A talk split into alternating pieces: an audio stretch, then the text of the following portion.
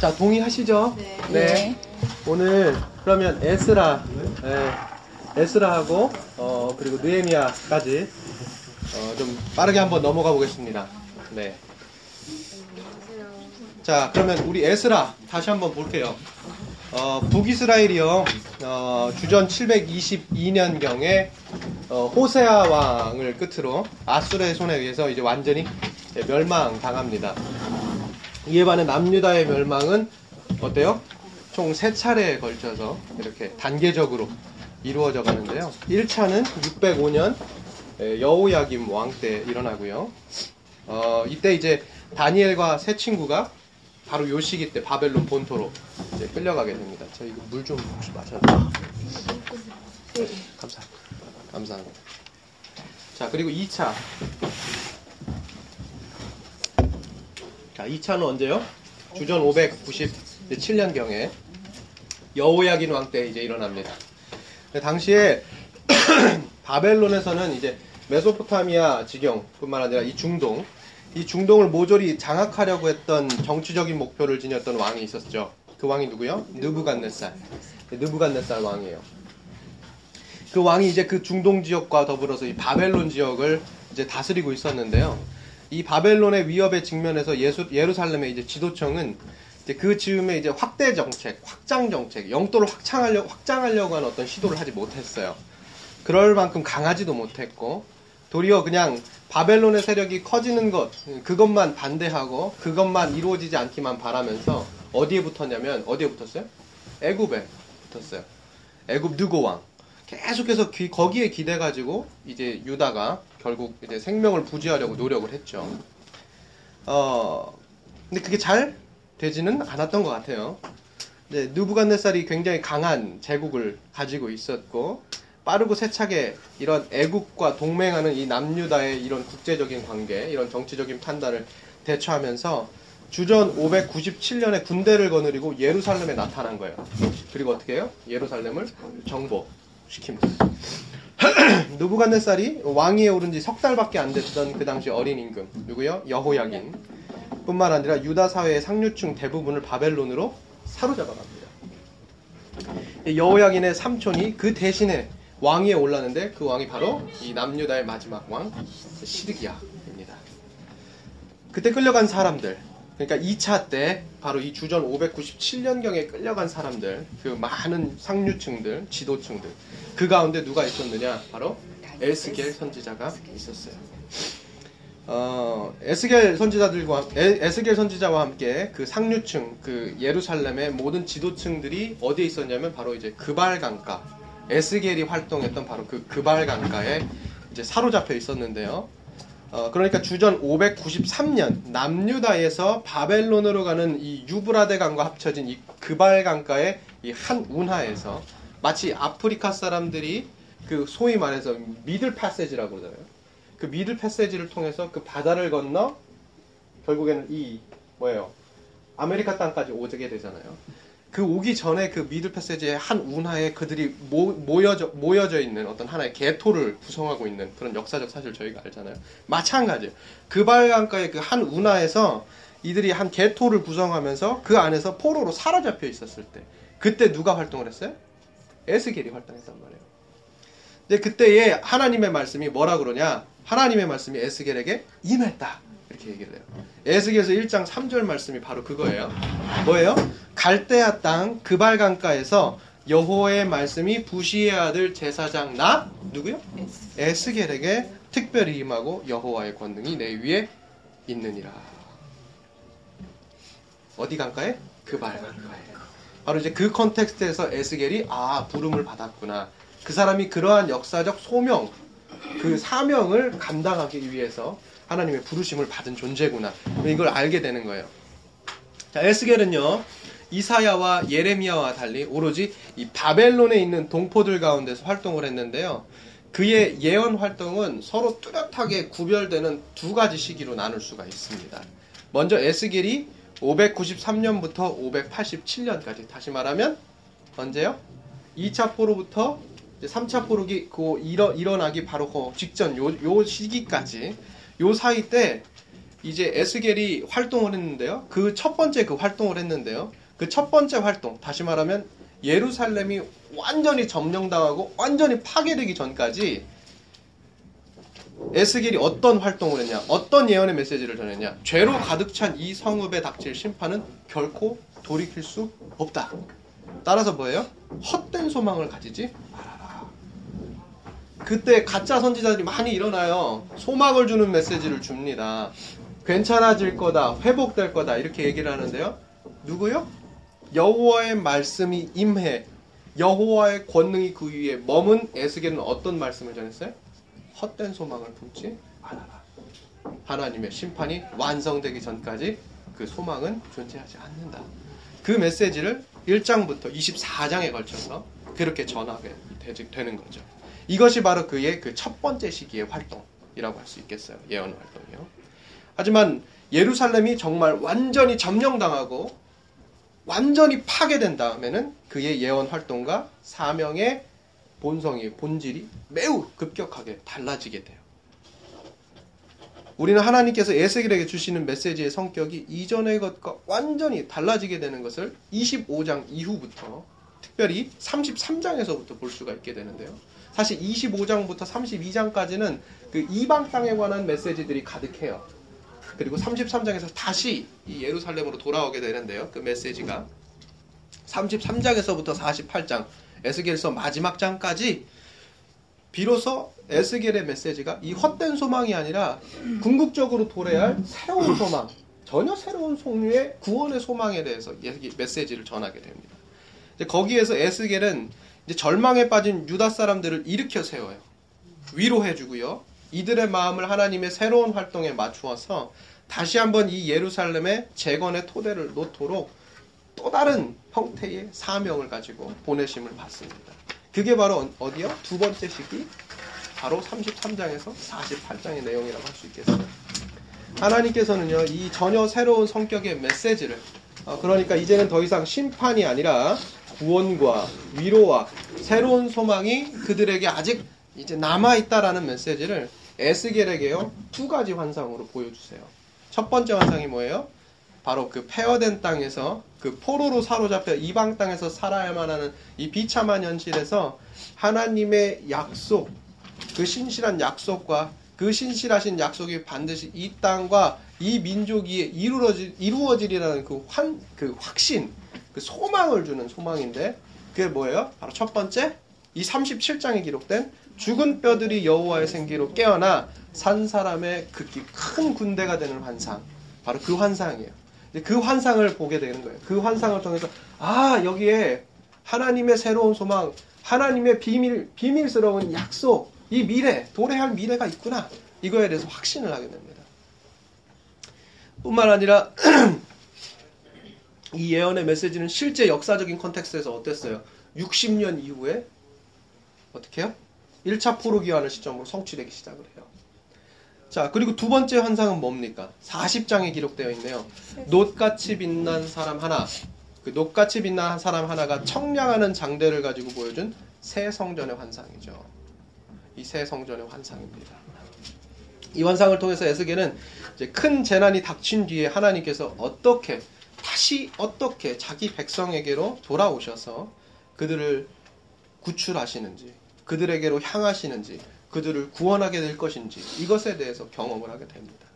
그는 이제 이 경험을 토대로 완전히 망가진 이 바벨론 동포들을 그 그발강가 근처에서 계속해서 일으켜 세우고 새로운 희망을 품도록 다시금 새로워질 이 땅의 회복, 다시금 이 회복된 땅 위에 세워질 새로운 성전, 새 예루살렘, 그 성전과 그 예루살렘에 대한 믿음을 지닐 수 있도록 최선을 다해서 자신의 사명을 감당합니다.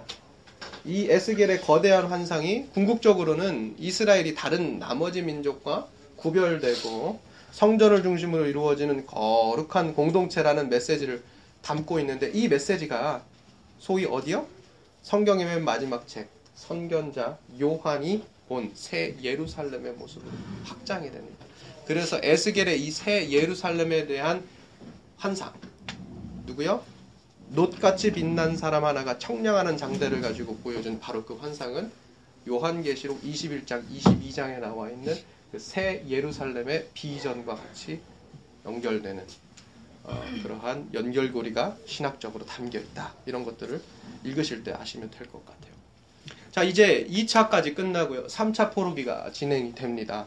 그 3차 포로기 언제요? BC 586년 그 꼭두각시 왕 시드기야 왕 때 일어납니다. 열왕기 기자는요. 바벨론 왕 누부갓네슬이 예루살렘 외곽에 도착한 연도 1, 월, 식량이 떨어지기 시작한 날, 그리고 예루살렘이 파괴된 날, 이때를 이 역사적으로 아주 정확하게 세세하게 열왕기하 25장에서 기록을 하고 있습니다. 이로써 하나님께서는 북이스라엘뿐만 아니라 어디요? 다윗 계열 하나님께서 영원하리라 약속해 주신 그 다윗 왕조 계열의 남유다도 하나님의 엄중한 심판 아래 두셔서 온 유다를 일부 빈곤한 자들을 제외한 거의 모든 사람들을 이때 바벨론 제국의 포로가 되게 하셨습니다. 언제요? 제 3차 포로기 주전 586년경에. 그러나 이로부터 거의 50년 후 주전 539년에 영원할 것 같았던 이 바르시아, 아, 바, 바벨론, 이 바벨론 제국은 멸망합니다. 그리고 누가 일어서나 누가 일었습니까? 바사 페르시아 임금 고레스가 바로 이 바벨론 나보니누스 왕의 제국을 굴복시킨 인물인데요. 비로소 바벨론이 아닌 페르시아가 이 제국이 소위 이 중동 지역의 큰 어른이 되는 어, 시점을 도래하게 됩니다. 이제 이로써 이제 중동에는 새바람, 페르시아 제국의 거대한 제국의 바람이 이제 불기 시작했습니다. 이런 페르시아 제국이 어디예요? 오늘날 이란이죠. 자, 성경은 페르시아라고 안 하고요. 바사 또는 메데라고 이렇게 표현을 합니다. 이렇게 생각하면 쉬워요. 그리스라고 하는 제국에 메소 뭐 어, 마케도니아, 또 스파르타, 뭐 그리스와 같은 이런 도시 국가들이 있었던 것처럼 이 페르시아 안에도 여러 도시 국가들이 있었어요. 그 도시 국가들의 이름이 바로 뭐예요? 바로 이 바사, 메데 이런 것들이라고 할 수 있어요. 이 도시 국가들을요 하나로 통일시키고 바벨론 제국까지 더불어서 무너뜨린 사람이 있어요. 그 사람 그 사람이 누구요? 바로 고레스. 고레스입니다. 고레스가 그런데요 자기가 통일시키고 자기가 그 정권, 그 제도권을 가지고 있는 게 아니라 오히려 자기 장인인 다리오에게 통치권을 넘겨줍니다. 그런데 이 장인이 2년 후에 죽고 말아요. 그래서 다시 자기가 넘겨줬던 전권을 취합니다. 그래서 537년에 그 통치권을 이어받죠. 다니엘서를 보면 다니엘이요 고레스 원년까지 있었다. 그 앞에 다리오가 있었다. 이렇게 얘기가 이렇게 나오거든요. 그게 무슨 말이냐면 바로 이러한 역사적 context를 보여주는 거예요. 비록 고레스가 어때요? 그 제국을 통일시켰어요. 그 도시국가를 통일시키고 바벨론 제국을 멸망으로 이끌었죠. 그리고 중동 이 팔레스티나 지역을 어떻게 해요? 자신의 손 밑으로 자신의 손아귀 안으로 그걸 끌어들였단 말이에요. 그리고 통치권을 가지지 않고 어떻게 해요? 이걸 다리오 자기 장인에게 줬단 말이에요. 그리고 그가 2년 후에 죽으니까 그 통치권을 회수를 해요. 그리고 자기가 그 통치권을 갖습니다. 이 역사적인 컨텍스가 이러한 전환과 이러한 왕권이 왔다 갔다 하는 이러한 어떤 역사적인 그런 순간순간마다 누가 있었느냐? 바로 다니엘이 있었다. 이런 걸 이제 다니엘서를 통해서 우리가 보게 되는 거예요. 자, 그때 이 다리오 소위 말해서 이제 고레스가 자기 장인에게 이제 어 뭐예요? 통치권을 넘겨주잖아요. 그 통치권을 넘겨주었던 이 시기 때, 바로 요 시기 때에 한 가지 유명한 사건이 일어나요. 그 사건이 뭐예요? 바로 다니엘의 사자굴 사건이에요. 네, 다니엘이 굉장히 유명했어요. 유능했죠. 네, 바벨론 당시에도 그렇지만 이 페르시아 제국의 이 총 120도, 120도를 통치하던 총리 세 가운데, 총리 세 명 있었는데요. 그세 가운데 가장 유능한 자가 누구요? 네, 다니엘. 네, 다니엘이었다. 이렇게 얘기하는 거예요. 그의 능력이 이렇게 두드러지다 보니까 다니엘 6장 3절이에요. 다니엘은 마음이 민첩하여 총리들과 고관들 위에 뛰어나므로 왕이 그를 세워 전국을 다스리게 하고자 한지라 이래요. 그러니까 왕에게 엄청난 인정을 받는 거예요. 그 총리 셋도 인정을 받는데요. 그보다 더한 사람이라 얘기해요. 그러니까 이 사람을 세워서 어떻게 해요? 아예 페르시아 임금이 그를 가장 위대한 제국 이 페르시아의 국가 재상으로 삼으려는 거예요. 지금 대단한 거예요. 왕 바로 밑에 국가 재상. 제국의 모든 행정을 다니엘이라고 하는 이 사람에게 맡기려고 하는 거예요. 지금.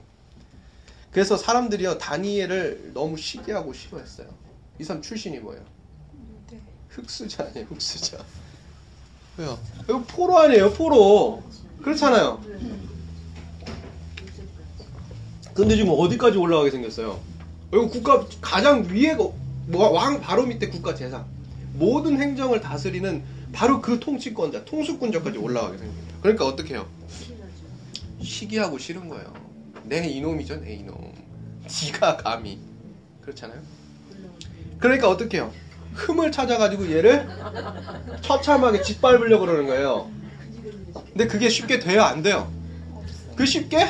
안 되는 거예요.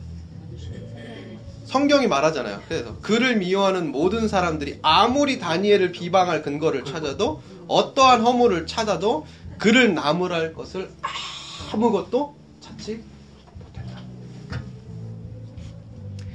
다니엘서 6장 4절 한번 볼게요. 총리들과 고관들이 국사에 대하여 다니엘을 고발할 근거를 찾고자 하였으나 아무 근거도 찾지 못하였으니 이는 그가 충성되어 아무 그릇됨도 없고 아무 허물도 없었습니다. 어떠한 허물이요? 다니엘에게 있었어요? 없었어요? 없었어요. 없었어요. 아무 흠도 없었어요. 그래서 사람들이 생각을 해요. 이 사람 다니엘은 오로지 신앙 관계로 책잡지 않으면 흠을 찾을 수가 없구나 깨닫게 됩니다. 그래서 꾀를 내요. 그것도 모든 총리와 지사와 총독과 법관과 관원이 다 함께 모여가지고 꾀를 내요. 그러니까 다니엘을 지금 얼마나 지금 옥죄 가지고 이 사람을 억압하고 지금 떨어뜨리려고 하는 거예요. 지금 정말 그냥 천하만국의 모든 지식인들이 모여가지고 다니엘을 지금 떨어뜨리려고 지금 다 모여가지고 꾀를 내는 거예요. 그 꾀가 뭐예요? 바로 바로 이제 다니엘 6장 7절로 8절에 나오는 그 말씀이에요. 이제 그들이 고안해낸 꾀, 신앙 관계로 책 잡으려고 했던 그꾀 뭐예요? 왕이여 이제부터 30일 동안 누구든지 왕 외에 어떤 신에게나 사람에게 무엇을 구하면 어디요? 사자굴에 던져 넣기로 하고 이 조서에 왕의 도장을 찍어 메대와 바사에 고치지 아니하는 규례를 따라 그것을 다시 고치지 못하게 하옵소서. 한마디로 하다 하다 안 되니까 그로 하여금 기도하지 못하게 해서 그의 신앙 관계를 착잡아서 그를 넘어뜨리려는 것입니다. 근데 그렇게 해도 하루 세 번씩 예루살렘으로 향한 창문을 열어 놓고 전에 하던 대로 하루 세 번씩 무릎 꿇고 하나님께 기도하니까 그를 어떻게 해요? 다니엘을 이 조서를 따라 이 금지령을 따라 사자굴에 집어 넣습니다. 근데요, 다니엘이 사자굴에 들어가니까 하나님께서 어떻게 해요? 사자 입을 턱 막아버려요. 그래가지고 다니엘을 지켜주세요. 다니엘의 생명을 하나님이요, 보존시켜주세요. 아이, 정말 놀라운 일이. 하나님께서 초자연적으로 그를 사자의 입으로부터 구출해 주신 거예요. 구원해 주신 거예요. 근데 이거보다 더 놀라운 일이 있어요. 지난주에도 저희가 계속해서 나눴던 바가 그거잖아요. 사자굴에 다니엘이 사자굴에 들어가기 전에 그를 죽이려고 무섭게 득실득실거리는 사람굴에서 살아남았다는 거예요. 사자굴이 아니라요. 그는 사자굴에서 먼저 살아남았던 사람이에요. 하나님의 초자연적인 도움으로 기적적으로 사자굴에서 살아남은 것이 놀랍고 중요하고 우리가 묵상해야 할 부분 맞아요. 하나님을 신뢰해야 될 부분 맞아요. 그런데 더 놀라운 건 뭐냐? 그가 사람굴에서 살아남았다라는 거예요. 사람굴에서 그가 어떻게 살아남아요? 아무 흠도 없었다. 탁월한 도덕성, 탁월한 실력, 유능함, 아무 흠도 없고. 여러분, 그것 때문에 살아남은 거예요. 이걸 잘 들으셔야 돼요, 여러분. 역사 가운데요, 우리 현대 사회가 기독교에게 굉장히, 굉장히 적대적이에요. 뭐 여러분 무슨 하여튼 기독교에 관한 무슨 글만 올라오면요 그 댓글 보면요 기독교인들은 천하에 죽일 놈들이에요. 아주 나쁜 너무너무 나빠도 이렇게 나쁜 족속이 없어요. 뭐 했길래 그렇게 나쁜지 모르겠지만 정말 나빠요 정말로 나빠. 왜 이렇게 나쁜지 모르겠어요. 제가 봐도 정말 죽일 놈들이에요 아주 그냥 여러분 현대 사회에서요 예수 믿는 사람들이요 그런 처 그런 처우를 받아요 사람굴 여러분 사자굴이 아니라요. 이 현대 사회에서 예수 믿는 사람들은요. 사람굴에서도 살아남지 못해요. 지금. 사람굴이 더 무서워요. 사람들이요. 우리 허물을 찾는데 아무리 예수 믿는 사람들의 허물을 찾으려고 해도 찾을 수가 없었더라. 이게 아니에요. 지금. 그럼 얼마나 좋아요. 근데 지금 어때요? 찾으니까 막 나와요. 허물 잡으려니까 막. 여러분 모든 총리 대사들을 모아가지고 꾀를 내가지고 그 사람의 신앙관계가 아니면 이 사람을 넘어뜨릴 수가 없구나 이게 아니라요. 그냥 옆에 있는 사람이 훅 찔러도 허물이 막 나오는 거예요. 네? 여러분 털면 먼지 하나 안 나올 것 같은 사람이 아니라요. 툭 건드리면 먼지가 후두둑 떨어지는 사람들이에요 지금. 사자굴이 아니라 우리가요 사람굴에서 다 죽고 있어요. 여러분 이거를 깨달으셔야 돼요. 이걸 아셔야죠. 다니엘이 기도의 사람이었어요. 신앙의 사람이었어요. 그런데 그는 기도의 사람만은 아니었어요. 그는 신앙의 사람만은 아니었어요. 탁월한 도덕성과 실력을 겸비한 참으로 위대한 인물이었어요. 그래서 그를 사람글에서 어찌할 수 없어서 결국 하다 하다 못해 사자굴에 던진 거예요. 우리는요 단순히 사자굴에서뿐만 아니라 사람굴에서도 승리할 수 있는 사람들이 되어야 돼요. 여러분 그게 우리의 존재, 우리 존재의 참 모습이 되어야 되는 거예요. 그리스도인들은 그런 사람들이 돼야 돼요.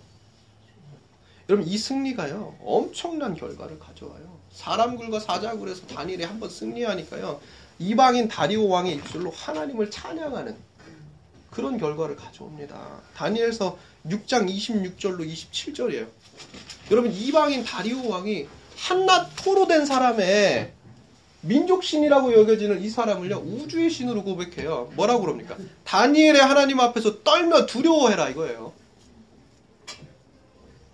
그는 살아계신 하나님이다. 여러분 무엇이 이렇게 만드는 거예요 지금? 영원히 변하지 않는 하나님이다. 그의 나라는 멸망치 않을 것이다. 그의 권세는 무궁할 것이다. 그는 구원하시기도 하고 건져내기도 하고 하늘에서든지 땅에서든지 이적과 기사를 행하시는 이로써 다니엘을 구원하여 사자의 입에서 벗어나게 하셨습니다.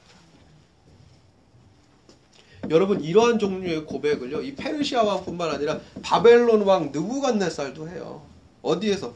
다니엘서 4장 30절 보세요. 그러므로 지금 나 느부갓네살은 하늘의 왕 곧 하나님을 찬양하며 칭송하며 경배하노니 그의 일이 다 진실하고 그의 행하심이 의로우심으로 교만하게 행하신 자를 그가 능히 낮추십니다. 여러분 뭐가 이렇게 만들었어요? 다니엘의 삶. 다니엘의 삶이잖아요. 그의 삶의 모습이 이런 엄청난 결과를 가져온 거 아니에요? 여러분 기독교인들 말쟁이라는 소리 듣죠? 저도 그래요. 저도 말쟁이라는 소리 듣죠. 뭐. 왜요? 삶이 없으니까. 네? 삶으로 드러나는 게 없는걸요? 삶으로 보여지는 게 없는걸요? 여러분, 천하의 패권이 바벨론에서 페르시아로 넘어갔어요. 역사의 주인이 이 땅에서 저 땅으로 넘어갔어요. 천하의 패러다임이 역사의 패러다임이 완전히 뒤바뀌었어요. 그런데 이 온 우주의 주인이 하나님이라는 사실을요. 이방 사람이 고백해요. 바뀐 왕들이 고백을 해요. 바뀐 역사의 주인들이 그의 입술을 통해서 고백한단 말이에요. 왜요? 누구 때문에? 이 한 사람 다니엘 때문에요. 우리 뭐 하고 있어요?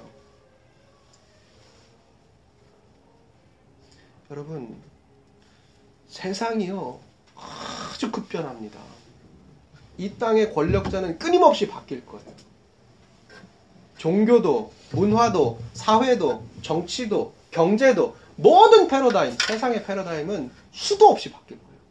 여러분, 그런데요. 그리스도인 한 사람, 참 신실한 그 한 사람이요. 그 모든 그렇게 쉽게 쉽게 빠르게 빠르게 바뀌는 그 패러다임에서 살아가고 있는 많은 사람들의 입술을 통해 하나님만이 온 우주의 신이라는 고백을 할 수 있도록 만들어요. 하나님 그 사람 찾고 있는 거예요. 그걸 아셔야죠. 다니엘과 같은 사람, 여러분 그러한 삶을 살아내는 사람, 여러분 그리스도인들, 그럼 그런 사람들이 그리스도인들이 돼야 돼. 그런 사람들이 소위 말해서 진짜 그리스도인이에요. 여러분 우리 그런 얘기 많아요. 야 이게 너 참 그리스도인이야, 아니면 넌 거짓 그리스도인이야. 여러분 다니엘과 같이 아니면 우리 다 거짓 그리스도인이에요. 여러분 우리는 그거를 함부로 입에 담을 수도 없는 사람들이에요. 무겁게 받아들이셔야 돼요. 무겁게요. 자, 그리고 메대 족 속 아하수에로 그리스어로는 이제 크세르 크세스라고 하고 성경에서는 에스더의 남편이죠. 이 아하수에로의 아들 다리오가 이 갈대아 나라의 왕으로 세움을 받던 첫 해에 곧 그 통치 원년에 이 다니엘이요 한 책을 읽습니다. 그 책이 뭐예요? 바로 예레미야서예요. 예레미야서. 자, 그 예레미야서를 통해서 그가 한 가지를 깨닫게 돼요. 무엇을 깨닫습니까? 회복의 때. 그 하나님께서 회복시키실 바로 그때. 그 뭐요? 에스겔을 통해서 주신 바로 그 환상.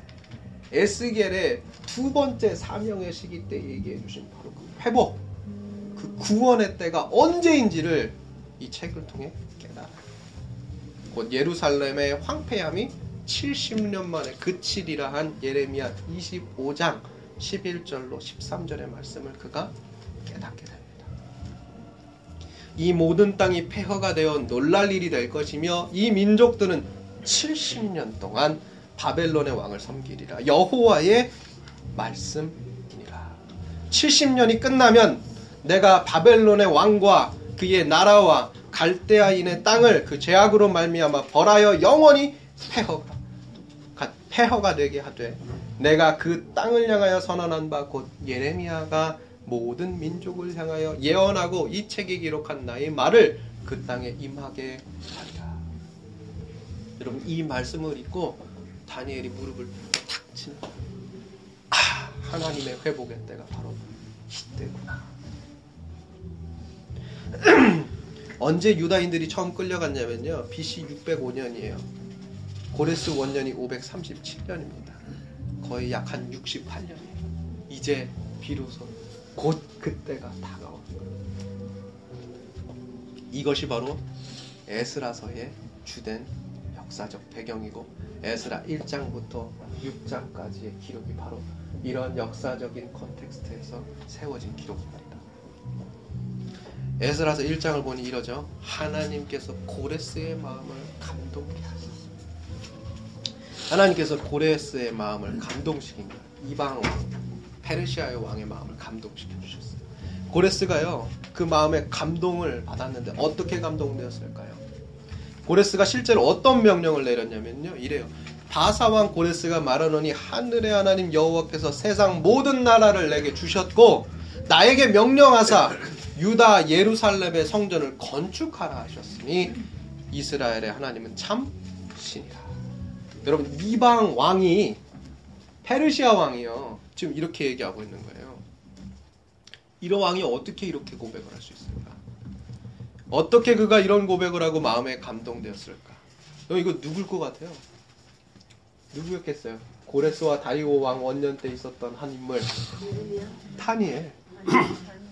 타니엘이죠. 다니엘이 느헤미야 느헤미야가 성주 성문을 선대 건축하잖아요. 그럼 그때 그그 바벨론 포로 돼가지고 귀환해서 거 그렇게 되는 거 아니에요 역사가? 느헤미야는요. 이때부터 거의 한 60년 거의 80년 뒤에 사람이에요. 뒤에. 네. 네. 3차 포로 귀환 때 사람이에요. 그 에스라는 바로 에스라는 537년 경이니까 네. 그리고 느헤미야는 430년, 440년 요경 요 시대 456년부터 423년 한 요경 요 시대 요쯤의 사람이니까요. 아, 좀큰 갭이 있어요. 그리고 정확하게 아셔야 돼요. 느헤미야는 성전이 아니라 성벽 제거예요. 성벽 제거. 자, 자 그래요. 다니엘 다니엘이었을 거예요. 다니엘이 고레스의 마음을 감동시켰을 거예요. 어떻게 감동시켰을까? 그는 예레미야서를 들고 가서 바로 70년의 때가 차면 회복되리라. 근데 그뿐만 아니라 뭘 가져갔을까요? 이사야서를 가져갔을 거예요. 여러분 이사야서를 보면요. 특별히 44장을 보세요. 이사야가요. 그냥 얼추 대충만 잡아도요. 페르시아 왕 이 고레스 왕 이때보다요. 150년 전 사람이에요. 150년 전 사람이라요. 고레스 왕을 알 턱이 있어요, 없어요? 없어요. 이사야는 뭐를 몰라요. 고레스 왕을 어떻게 알아요, 이사야가? 그런데 44장에 보니까 이래요. 고레스에 대하여는 이르기를 이사야가 얘기하는 거예요. 150년 전 사람이. 고레스에 대하여는 이르기를 고레스는 나의 목자라. 나의 모든 기쁨을 성취하리라 하며 예루살렘에 대하여는 이르기를 중건되리라 하며 성전에 대하여 이르기를 네 기초가 세움이 되리라 하는 자리라. 고레스가 이런 자래요. 150년 전 사람이 이런 얘기는 안 해요. 고레스라고 하는 인간이 태어나기도 전에 하나님께서 이사야를 통해서 이를 예언하셨다는 거예요. 계속해서 45장 1절을 보세요. 나 여호와는 나의 기름 받은 고레스의 오른손을 잡고 열국으로 그 앞에 항복하게 하며 열왕의 허리를 풀며 성문을 그 앞에 열어 닫지 못하게 하며 그럼 다니엘이요 80 넘은 노인이에요. 이때. 그럼 80 넘은 노인이 저 이 산지를 내게 주소서 하면서 믿음으로 나간 사람 누구예요? 갈렙이잖아요. 다니엘도 마찬가지. 믿음으로 가요. 믿음. 말씀 들고 갑니다. 다니엘이요 고레스를 처음 만난 날 이사야서를 들고 뭐라고 했겠어요? 예레미야서를 보고 뭐라고 했겠어요? 왕이여 150년 전 당신이 태중에 있기도 전에 하나님께서 이사야라는 선지자를 통해서 말씀해 주신 예언입니다. 예. 다니엘의 사적을 보면서 이미 페르시아, 바벨론 때부터 왕들이 탄복을 했어요. 그런 다니엘이 이런 예언의 말씀을 들고 와서 얘기를 해요. 실력적으로도 문제가 없고 신앙 관계가 아니면 책 잡을 수 없는 그 사람이요. 사람과 사작을 해서 살아남은 그 사람이 그것뿐이에요. 역사의 주인이 바뀌고 패러다임이 바뀌고 세계의 주인이 바뀌는데도 여전히 그 자리에 있는 그 사람이 얘기하는 거예요. 뭐를요? 하나님의 말씀. 그- 그 말씀이 어떻게 해요? 그 귀로 들어가는 그대로 들어가요. 그 마음이 어때요? 움직이는. 이 사실을 아셔야 돼요. 이 사실. 어떻게 하나님이 고레스의 마음을 감동시켰을까?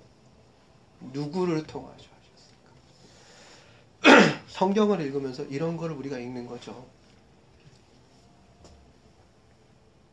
고레스는요 150년 전 그를 향하여 예언하신 하나님의 예언을 통해서 그렇게 처음 그를 다니엘이 아래던 날 예루살렘 회복에 관한 조서를 마침내 내린 고레스.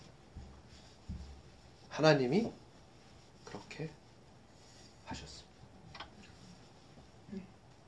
그런데 하나님께서 다니엘을 통해 그렇게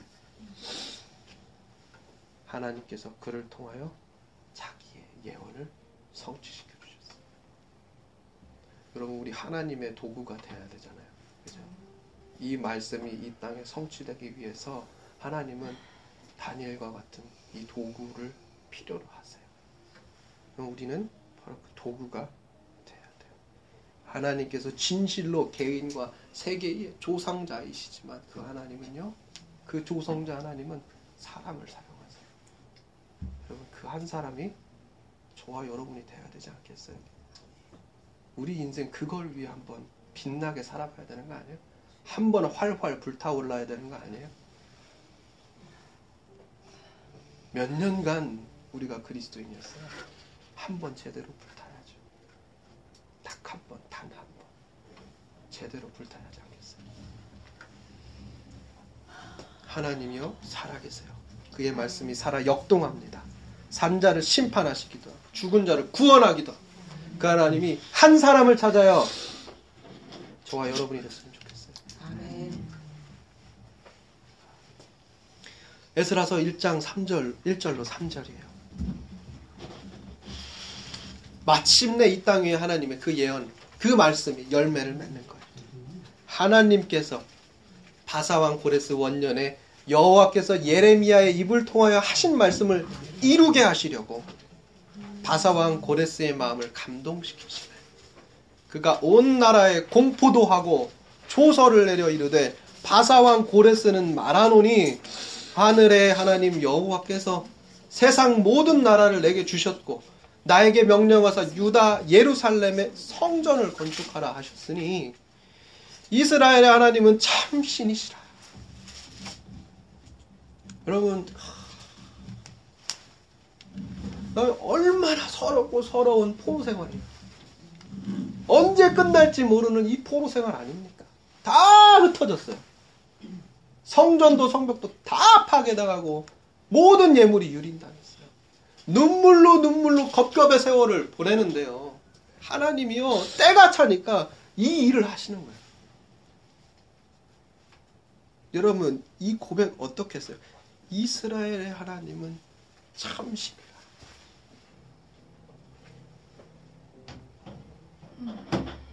여러분 이 고백이 저 마음의 중심으로부터 나오는 거예요. 눈물이 나면서 여러분 마음을 찢으면서 오호라 오호라 우리 하나님 어 살아계신 우리 하나님. 하나님 당신이 정말 진실로 참 살아계신 하나님 참 신이십니다. 너희 중에 그의 백성 된 자는 다 유다 예루살렘으로 올라가서 이스라엘의 하나님 여호와의 성전을 건축하라. 그는 예루살렘에 계시는 하나님이시라 참 여러분 아, 이런 고백 나와야 돼요 이런 고백이 아 정말 여러분 이바퀴도요 고레스가 엄청나게 파격적인 제안을 합니다. 성전 건축 이 모든 것도 모질라 가지고요. 예루살렘으로 돌아가지 않고 페르시아에 남기로 한 유대인 이 디아스포라에게도요. 정말 파격적인 제안을 해요. 그 제안이 뭡니까? 그들이 예루살렘을 1년에 한 번 정도 방문할 수 있도록 문을 열어주는 거예요. 참, 여러분, 이게 참 이게 국경을 마음대로 건너갈 수 있게 해주는 거예요, 지금. 얼마나 이런 일이 어떻게 일어납니까? 이런 일이 어떻게 일어납니까? 우리 하나님 아니고서 어떻게 일어나요? 그뿐 아니에요. 고레스는요 이미 50년 전에 누부갓네살이 약탈해서 자기 신들의 신당에 두었던 이 성전 보물들의 예루살렘 반환을 약속해줘요. 그리고 그걸 직접 감독해. 참, 아니 어떻게 이런 일이 일어납니까? 어찌 하나님께 감사하지 않을 수 있어요? 어찌 하나님이 살아계시지 않는다고 얘기할 수 있어요? 입이 있으면 어떻게 그렇게 얘기합니까? 그런데 이를 두고 의심하는 사람들이 많았어요. 페르시아의 황제가 어떻게 일개 포로 된 유대인들에게 종교적인 자유를 줄 수 있느냐고 그 역사성에 대해서 비판하고 의심하는 사람들이 많았어요. 누가요? 아니 학자들이 그랬어요. 학자들. 학자들이. 역사가들이 그랬어. 이 말이 안 된다. 이 말이 안 된다. 이게 어떻게 일어날 수 있는 일이냐. 그런 사람들이 정말 많았어요. 근데 20세기에 소위 이제 고레스 실린더라고 하는 한 토기 원통, 그 원통이 발견되었는데요. 그 토기 원통에요. 이러한 내용, 이러한 왕의 조서가 기록되어 있어요. 그게 뭔지 아세요? 나는 오랫동안 황폐되었던, 나 고레스는 오랫동안 황폐되었던 성소들을 위해서 저편의 신성한 도성들로 귀환시켰으며 그들을 위하여 영구적인 성소를 지어 주었다. 여러분 이 기록이 발견되면서요 성경의 역사성에 대한 모든 의문이 말끔합니다. 굳이 이 사실을 믿는데 이러한 역사적인 자료가 필요하지 않는 사람들은 모르겠어요. 그런데 이런 것들이 필요한 사람들에게 있어서는 더 이상 하나님의 살아계신 그 살아 역사하시는 그 행위에 대해서 의심할 일말의 여지도 없게 되는 거예요. 하나님이 진실로 고레스를 통해서 이사야를 통해 예언한 예레미야를 통해 예언한 그 예언을 성취시켜 주신 70년 만에 회복시켜 주신 이리하여 주전 537년에 첫 유대인 무리가 예루살렘으로 마침내 돌아오게 됩니다. 시작되었어요. 이때 4만 1,060명이 돌아왔어요. 바벨론에서 예루살렘까지 1,570km 거리예요. 1,570 차가 있어요. 여러분, 1,570km 차가 없어요. 걸어서 순례예요. 여러분 순례자의 노래는요. 시편에 나오는 순례자의 노래는요. 이 노래예요. 우리가 꿈꾸는 것 같았도다. 1570km를 한 걸음 많은 사람들이 돌아가셨겠지만 어릴 때 끌려와서 백발의 노인이 된 사람들이 돌아갈 때 그 순례의 길을 그 예루살렘을 향한 시온을 향한 길을 갈 때요. 여러분 무슨 마음이겠어요? 네? 무슨 마음이겠어요? 그 발강가에서요. 엄마 손 붙잡고 우리 어디가 어디가 어디가 하면서요. 바벨론으로 포로로 끌려가던 그 아이가 백발의 노인이 돼가지고 1570km를 걸어서 돌아가는 거예요. 무슨 마음이겠어요? 무슨 마음이겠어요? 그에게 하나님은 어떤 신이겠어요? 네? 여러분, 우리 하나님 좋은 하나님 아니에요? 우리 어떻게 살아야 돼요?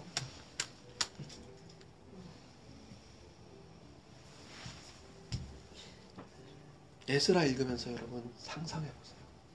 나를 돌아보세요. 성경 읽고 남을 판단하지 말고요.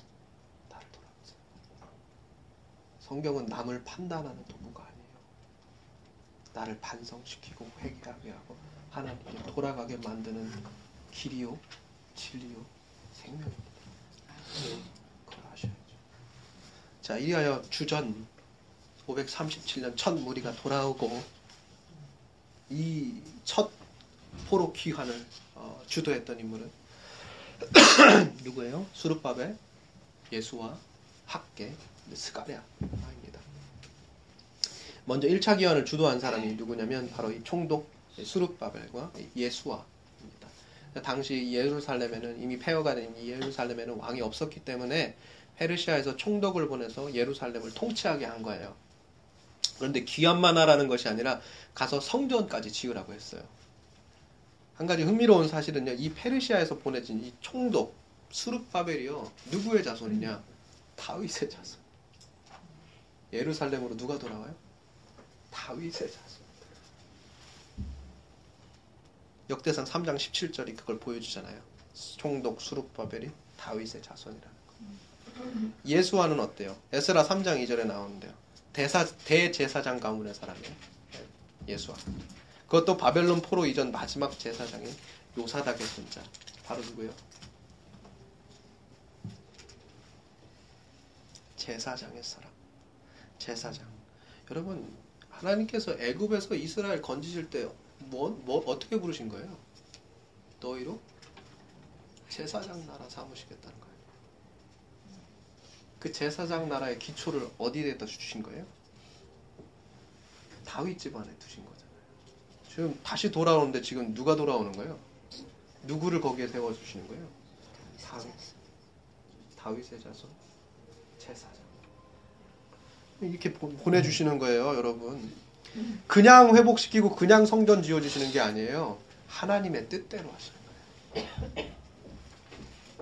여러분, 회복은요, 나의 뜻이 아니라 하나님의 뜻대로 이루어질 때 회복이에요. 자, 그러니까 하나님께서 새로 세우실 성읍 예루살렘은 다시 이, 이 말씀 위에, 다시 하나님의 뜻 위에 세워집니다. 그 말씀.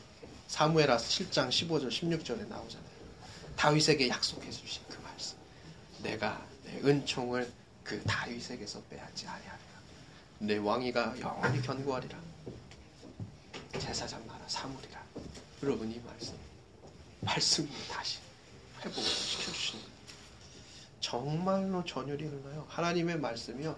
하나도 땅에 떨어지지가 않아요. 다 이루어집니다. 하나님께서 다시금 다윗의 가문을 일으켜 주셨어요. 하나님께서 그리고 그 새롭게 회복된 성읍에서 그 성전에서 예배 받으시기 원하셨어요.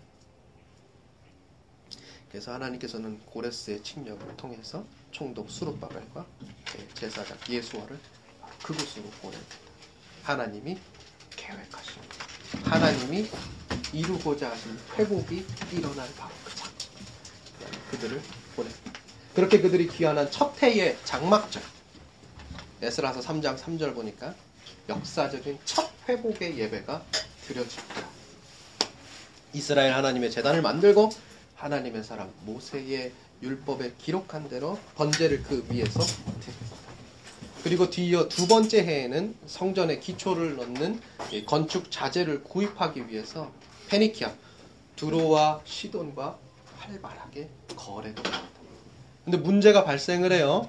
무슨 문제가 발생합니까? 그들이 예루살렘으로 돌아와서 이 성전 기초 공사를 막 시작을 했는데요. 소위 유다와 베냐민의 대적 혹은 그 땅 백성들이 방해를 하기 시작합니다. 이들은 모두 주전 722년경에 아수르가 북왕국을 무너뜨린 후에 아수르 제국의 다른 여러 지방에서 뿔뿔이 흩어져 살다가 북왕국 땅으로 이주해 온 혼혈 민족들. 그러니까 우리 그러니까 우리가 흔히 성경에서 말하는 누구요? 사마리아인들. 이 사마리아 사람들이 고국으로 돌아온 유다 사람들의 생존을 위협해요. 방해합니다. 그리고 페르시아에 여전히 의존하고 있는 그들의 이 경제적, 정치적 입장을 역으로 이용해서 그들의 성전 재건을 좌절시킵니다. 성경은 이 중단이 다리오 제 2년까지 그러니까 주전 537년부터 그의 통치 2년 곧 주전 520년까지 거의 약 한 17년 동안 성전 건축이 중단되었다 이렇게 이야기합니다. 근데 이 상황에서 하나님이요 누구를 감동시키냐면 학계 선지자를 감동시키는 거예요. 학계 선지자 말씀이 이게 다른 게 아니에요. 여러분 이 context 안에서 학개를 하나님이 부르신 거예요. 학개서 1장을 보니까 이래요. 다리오 왕 제2년 예? 이때까지 지금 성전 건축이 중단됐다고 했잖아요. 2년에 여호와의 말씀이 학개에 임하여 이래요. 학개 선지자와 동일한 시대에 하나님 또 누구를 불러요? 스가랴 선지자를 불러요. 그 스가랴 선지자의 그 선지서의 말씀도 뭐예요? 다른 게 아니죠. 스가랴서 1장을 보니까 이래요. 다리오 왕 제 2년에 다리오 왕 제 2년에 여호와의 말씀이 스가랴에 임하여. 그럼 학개와 스가랴에 하나님께서 동일한 말씀을 주시는 거예요. 각종 회복에 대한 환상을 보여주시고 유다인들에게 그 환상에 대한 예언을 하도록 했어요. 하나님의 말씀을 주도록 하신 거예요. 물론 이제 학개하고 스가랴 선지서를 보면 더 자세하게 나오겠지만 이제 학개의 내용은 바로 이런 거예요. 백성들에게 진정한 우선순위가 무엇인지를 너희들이 환기해라. 이런 거에 대해서 전하게 하신 거고요. 스가랴는 보다 이 영광스럽고 어, 위대한 이 미래에 대한 비전으로 그들을 다시 격려합니다. 그래가지고 1차에 왔다가 좌절돼서 어, 어려움을 당하고 있는 수르바벨과 예수아를 불러서 다시금 일으키고 오래전 중단된 성전 건축이 극적으로 이 학계와 스가랴를 통해서 재건, 다시 재기되기 시작합니다. 이게 이제 에스라서 5장 2절 예약이죠. 근데 또 이번에 또 누가 나와서 또 방해를 해요. 당시 이제 유브라데 이제 서쪽 지방의 총독이었던 이 다뜨네와 서기관 스달보스네가 바로 이제 이런 사람들이에요. 자꾸 방해가 있어요. 하나님의 일을 할 때 계속 방해가 있는 거예요. 역사적으로 똑같아요. 계속 방해가 있어요. 근데 이번에 어떻게 하느냐? 에스라서 이제 5장 16절에 따르면 이 유다 백성들이요. 이제 페르시아 중심부에 이 성전 건축이 얼마나 정당성을 가지고 있느냐 한번 왕의 고서를 살펴봐라. 이렇게 얘기하는 거예요. 방해자들한테 가서 한번 확인해 보라 그렇게 얘기하는 거예요. 그리고 에스라서 6장을 보니까 페르시아의 다리오 왕이 진짜로 자기 할아버지 고레스가 남유다의 성전 건축을 허가했는지 문서 창고에서 확인을 했다. 이제 그런 기록을 우리가 확인을 하게 되는데요. 자, 바벨론의 보물을 쌓아두었던 그 보물 전각에서 비로소 아 고레스 자기 왕 자기의 할아버지 고레스가 이러한 칙령을 내렸구나라는 걸 발견을 해요. 그리고 어, 페르시아의 다른 도시 국가였던 메데도 마찬가지예요. 그 앙메다 궁성에서 한 두루마기를 찾아요. 근데 그 두루마리에서 고레스 왕 원년에 하나님의 성전을 건축하라는 기록뿐만 아니라 그 유다인들의 성전 건축을 위한 뭐요? 자본도 대줘라. 이 기록까지 발견한 거예요. 하나님 정말 놀라워요. 17년 전에 건축이 중단되었어요. 어려움이 있었어요. 그런데요, 그 모든 어려움을 역전시키셔서 하나님이 어떻게 해요? 그들을 위한 자본까지 얻게 하셔가지고 성전 건축을 더 멋지게 하나님께서 이룰 수 있도록 도와주셨어요. 그래서 비로소 516년 예루살렘 성전이 완공이 됩니다. 자, 성전도 마찬가지예요. 성전이 완전히 언제 함락됐어요? 주전 586년에 함락됐죠. 근데 이 성전도 언제 완공되는 거예요? 주전 516년. 성전의 회복도 언제요? 얼마 만에? 70년 만에. 이게 바로 에스라서 6장까지 내용이에요. 이제 에스라서의 배경은 이때로부터 그러니까 성전이 완공된 지 약 60년 후인 주전 458년 이 아닥사스다 시대로 옮겨갑니다. 바로 이때 언제요? 주전 458년 아닥사스다 시대. 아까 권사님이 얘기한 누가 등장하는 거예요? 느헤미야가 등장. 에스라서 7장은요. 그의 족보가 다윗 시대의 대제사장 사독을 거쳐 아론까지 거슬러 올라간다 이렇게 소개를 하고 있어요. 이것은요, 그의 포로기 이후 하나님의 말씀과 율법에 관한 모든 이 행보에 어, 하나의 신적인 권위를 실어줍니다. 이 에스라의 당시 목표는 딱 한 가지였어요. 오직 한 가지. 하나님의 율법을 연구하고 준수하며 이를 유다 백성들에게 가르치는 것. 이거 하나예요. 에스라서 7장 10절 말씀인 거예요. 이거 하나, 이 목표 하나 가지고 있는 에스라. 그의 이 같은 목표는요, 또한 페르시아 왕의 조서를 통해 보다 현실성을 갖게 됩니다. 이 조서에 관한 내용이 에스라서 이제 7장의 전부라고 할 수 있어요. 어, 조서의 주 내용은 이래요. 아닥사스다 왕이 에스라에게요, 당시 바사의 최고 통치 심의 기관을 구성하던 왕과 일곱 모사를 파견해줘요. 어, 그리고 그를 돕게 해줍니다. 어, 그가 이제 예루살렘에서 예배와 시민 생활에 관한 일의 모든 재반상, 모든 문제들을요, 모세의 율법에 따라 정비할 수 있도록 이제 이런 사람들을 어, 붙여 어, 줍니다.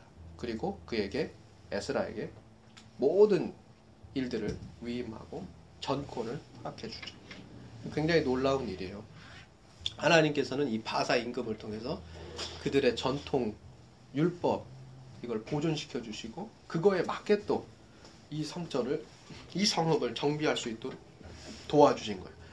에스라가 가진 그 선한 목표를 이러한 사람들, 이러한 환경을 하나님께서 조성해 주심으로 보다 진짜 실제적으로, 역사적으로, 현실적으로 이루어질 수 있도록 하나님이 온갖 자원을 아끼지 않는 거예요. 어떻게 하니까? 그가 선한 목표를 가집니다. 그냥 얼마나 감사하겠어요, 에스라가. 엄청 감사하죠. 하나님이 이 모든 것들을 아끼시지 않는구나. 그래가지고 에스라가 하나님한테 이렇게 송축합니다. 에스라서 이제 7장 27절로 8절이에요. 우리 조상들의 하나님 여호와를 송축할지로다. 송축할지로다. 그의 그가 왕의 마음에 예루살렘 여호와의 성전을 아름답게 할 뜻을 주시고 또 나로 왕과 그의 보좌관들 앞과 왕의 권세 있는 모든 방백의 앞에서 은혜를 얻게 하셨도다. 이래요. 내 하나님 여호와의 손이 내 위에 있으므로 내가 힘을 얻어 이스라엘 중에 우두머리들을 모아 나와 함께 올라오게 하였느니라. 하나님을 참 칭송하고 높이 하죠. 자, 이렇게 하면서 에스라가 비로소 지금 언제까지 왔어요? 1차 왔잖아요. 2차 포로 귀환을 주도합니다. 에스라가 그의 생년의 마지막 사업이죠. 1차 포로가 이루어진 지 딱 80년 만이에요. 딱 80년 만에 에스라가 2차 포로를 주도합니다. 2차 포로 기한을 주도합니다. 이때 에스라는요, 당시 계수하지 않았던 부녀자들을 포함해서 약 5천 명의 성전 수종자들과 약간의 레이인 자손들을 그발 강가, 바로 그 그발 강가에서 소집해가지고 예루살렘으로 길고 거대한 복귀 행렬을 합니다. 그리고 마침내 예루살렘에 도착하여 하나님께 제물을 드리고 이어서 축하연을 이루면서 그의 포로기한 사역은 그 대단원의 막을 내립니다. 사실은 내리는 듯 했죠. 여기까지. 네, 귀향한 방백들과 고관들을 포함한 여러 유대인들이요. 그 땅에 있던 주민들과 떨어져 살지 않고 경제적인 관계와 또 다음으로는 인간적인 관계를 맺기 시작하면서 에스라가 다시 새로운 일을 부여받습니다. 뭐예요? 이교 풍습 따르지 말고 통혼하지 마라. 이게 바로 에스라의 마지막 사명입니다. 사실 이 사람들이 돌아온 사람들이 하나님을 섬기고 하나님의 뜻 안에 하나님의 말씀 안에 여전히 그들의 삶을 두고 살았다면요. 어, 에스라의 사명, 에스라의 사명은 8장으로 끝났을 거예요. 2차 기한으로 끝났을 거예요. 그런데 그 사역이요. 거기서 끝나지 않았던 이유 뭐예요? 그 사람들이 통혼하기 시작했고 그 사람들이 거기에서 이방 풍습을 따르기 시작했어요. 하나님께로부터 또다시 시작했습니다. 에스라서 9장 1절로 2절이에요. 오늘 오늘도 에스라까지 하겠네요. 자, 2일 후에 어, 방백들이 내게 나와 이르되 이스라엘 백성과 제사장들과 레위 사람들이 이 땅 백성들에게 떠나지 아니하고 가나안 사람들과 헷 사람들과 브리스 사람들과 여부스 사람들과 암몬 사람들과 모압 사람들과 애굽 사람들과 아모리 사람들의 가증한 일을 행하여 그들의 딸을 맞이하여 아내와 며느리로 삼아 거룩한 자손이 그 지방 사람들과 서로 섞이게 하는데 방백불과 고관들이 이 죄에 더욱 으뜸이 되었다 하는지라. 이게 피를 토할 노릇인 거예요, 지금. 하나님이 지금 어떻게 이 사람들을 지금 여기까지 오게 하신 거예요? 어떻게 그들을 예? 다시 오게끔 만들어 주셨냔 말이에요. 그런데 이 사람들이 거기 돌아가가지고 지금 뭐 하는 거예요? 가나안 사람, 헷 사람, 브리스 사람, 여부스 사람, 암몬 사람, 모압 사람, 애굽 사람. 여러분 이 사람들하고 다 뒤섞여가지고 가증한 일을 행하고 있는 거예요 지금. 하나님이 이게 참, 참 속도 좋으셔. 아니 어떻게 참 이래요. 그래서 에스라가 거기다 대고 이제 회개의 날을 선포하는 거예요. 통혼 금지령을 내리는 겁니다. 모세 율법에서 무엇을 봤어요? 우리가 출애굽기 34장 11절과 신명기 7장 1절 이하에서 모세가 금하는 게 바로 이스라엘 사람들 통호 문제예요. 여러분 이 사람들이 오경의 콘텍스트 안에서 자라난 사람이고 오경 그 하나님의 말씀 그 가르치고 듣고 그 자기 자녀에게 또 가르치고 여러분 신명 6장 1절에 뭐예요? 쉐마 이스라엘 바로 그거 아니에요. 그 말씀 위에 자라난 사람이고 그 말씀 위에 세워진 공동체 아니에요. 그런데요 이 사람들이 뭐 하고 있는 거예요? 그 말씀대로 살지 않고 있는 거예요. 하나님께서 율법으로 금지하셨는데 그거를 지키지 않고 사는 거예요. 선지자 에스라가 이 점 너무 잘 알고 있었어요. 그러니까 9장 3절이에요. 에스라가 어떻게 합니까? 내가 이 일을 듣고 속옷과 겉옷을 찢고 머리털과 수염을 뜯으며 기가 막혀 앉아 있었다. 기가 막혀. 하도 기가 막히니까. 그 5절이에요. 저녁 제사를 드릴 때 내가 근심 중에 일어나서 속옷과 겉옷을 찢은 채 무릎을 꿇고 나의 하나님 여호와를 향하여 손을 들고 말하기를 나의 하나님이요 내가 부끄럽고 낯이 뜨거워서 감히 나의 하나님을 향하여 얼굴을 듣지 못하오니 이는 우리 죄악이 많아 정수리에 넘치고 우리 허물이 커서 하늘에 미침이니 있다. 에스라가 통탄할 노릇인 거예요 지금. 이스라엘이요 하나님의 성민이에요. 하나님에 의해서 말씀에 의해서 구별된 족속이에요. 그런 민족이에요.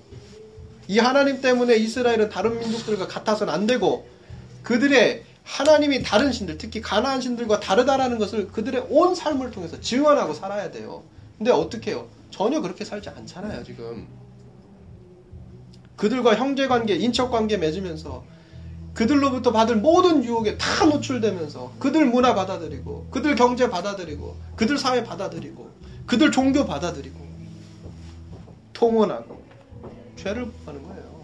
하나님 어떻게? 처벌할 수밖에 없어요. 하나님이 또 심판할 수밖에 없어요.